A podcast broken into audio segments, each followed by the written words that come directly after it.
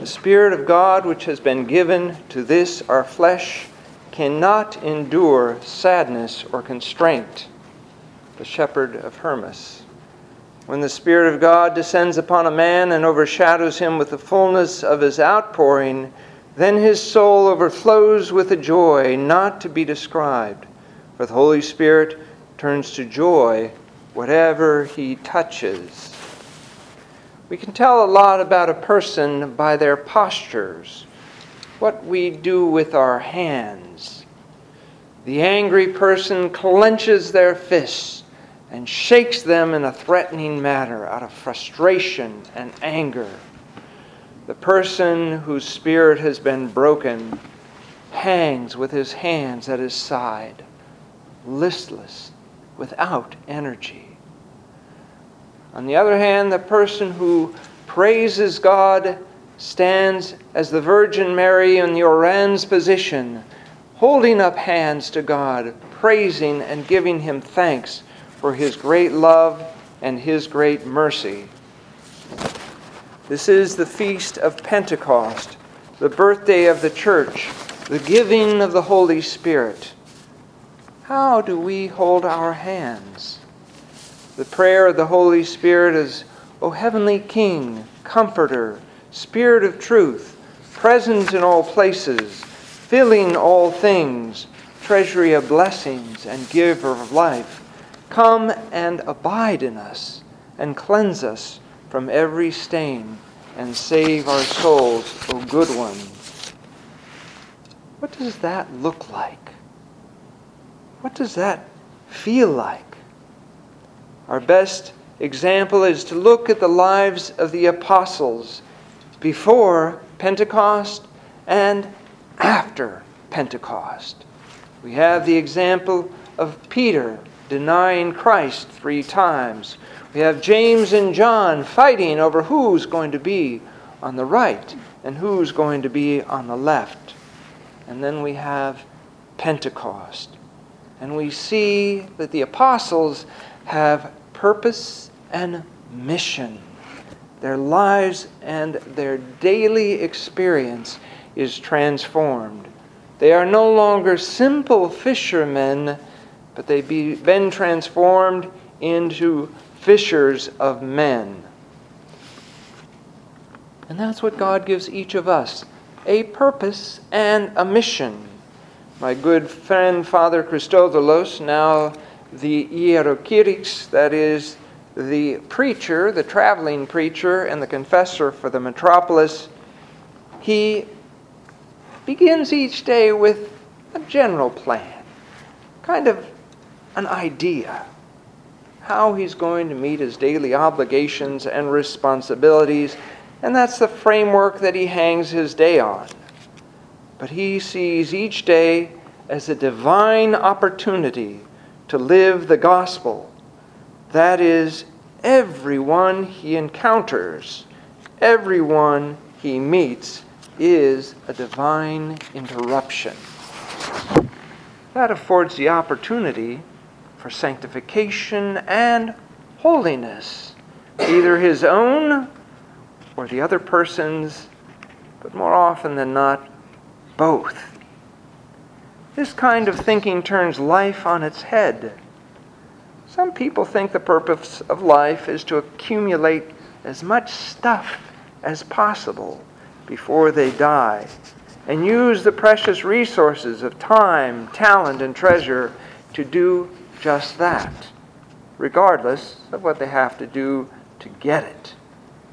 Oftentimes, this involves throwing moral guidelines out the window we read about it in the newspapers every day.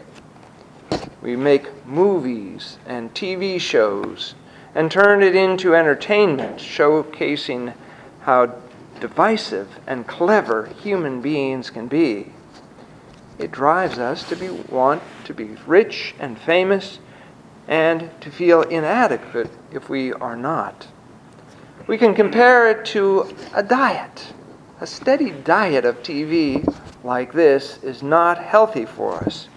Physically speaking, 30% of American adults are clinically obese. Diabetes, and associated health problems debilitate us and rob us of life. We are so big we can no longer move comfortably through life. We don't see it, but the same thing is happening spiritually. A steady diet of brainwashing has led us to an entitlement, entertainment, elitist mentality, and life has become a burden. It was never meant to be that way. We have lost our way, our purpose, our high calling have been abandoned. We have high expectations of how life should be and are disappointed when it doesn't happen.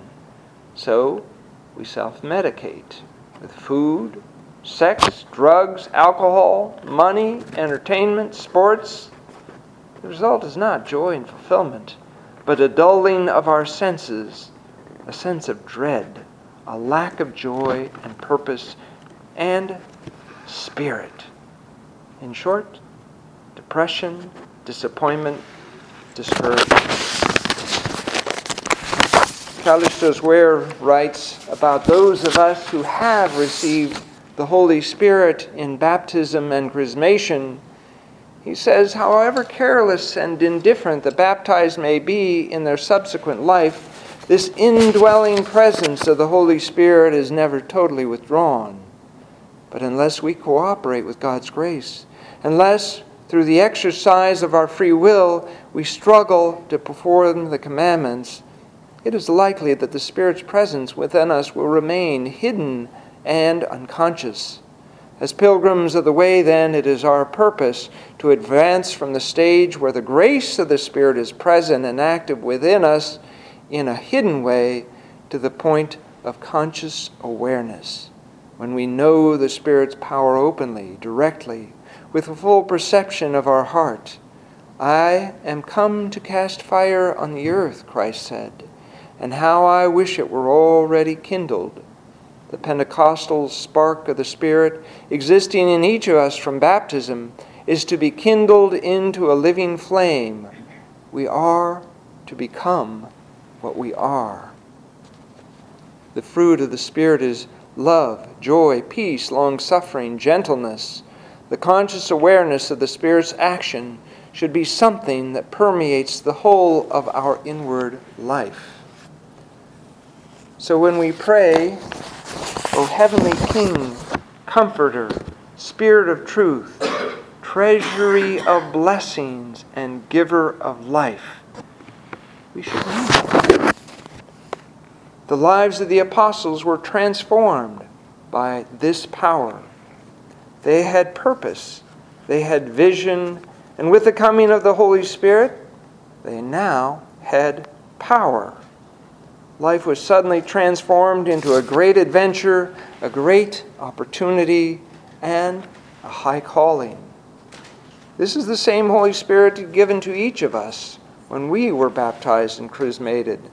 This has the power to transform our lives into a great adventure with great opportunity and a high calling as well. They all traveled the world, sharing their faith, meeting new people, ministering the gospel, seeing lives transformed, not as tourists, but as apostles. Of course, not everyone received their message, some did not. But those who did became sons and daughters of the living God. They themselves, each in their own turn, suffered martyrdom, all of the apostles except John just as the God they served was killed because of his message and his claim to be the Son of God, so too were the apostles killed because they confronted the rulers of this world with a radical message of peace, love, and salvation. Why is that so threatening? Because it means change, surrender, letting go of my power, my agenda my purpose. But what do we get in exchange? Abundant life now, and in the end, eternal life with God. Do not be deceived. Be empowered by the Holy Spirit. As Voltaire says through Candide, this is the best possible life. In the name of the Father, and of the Son, and of the Holy Spirit.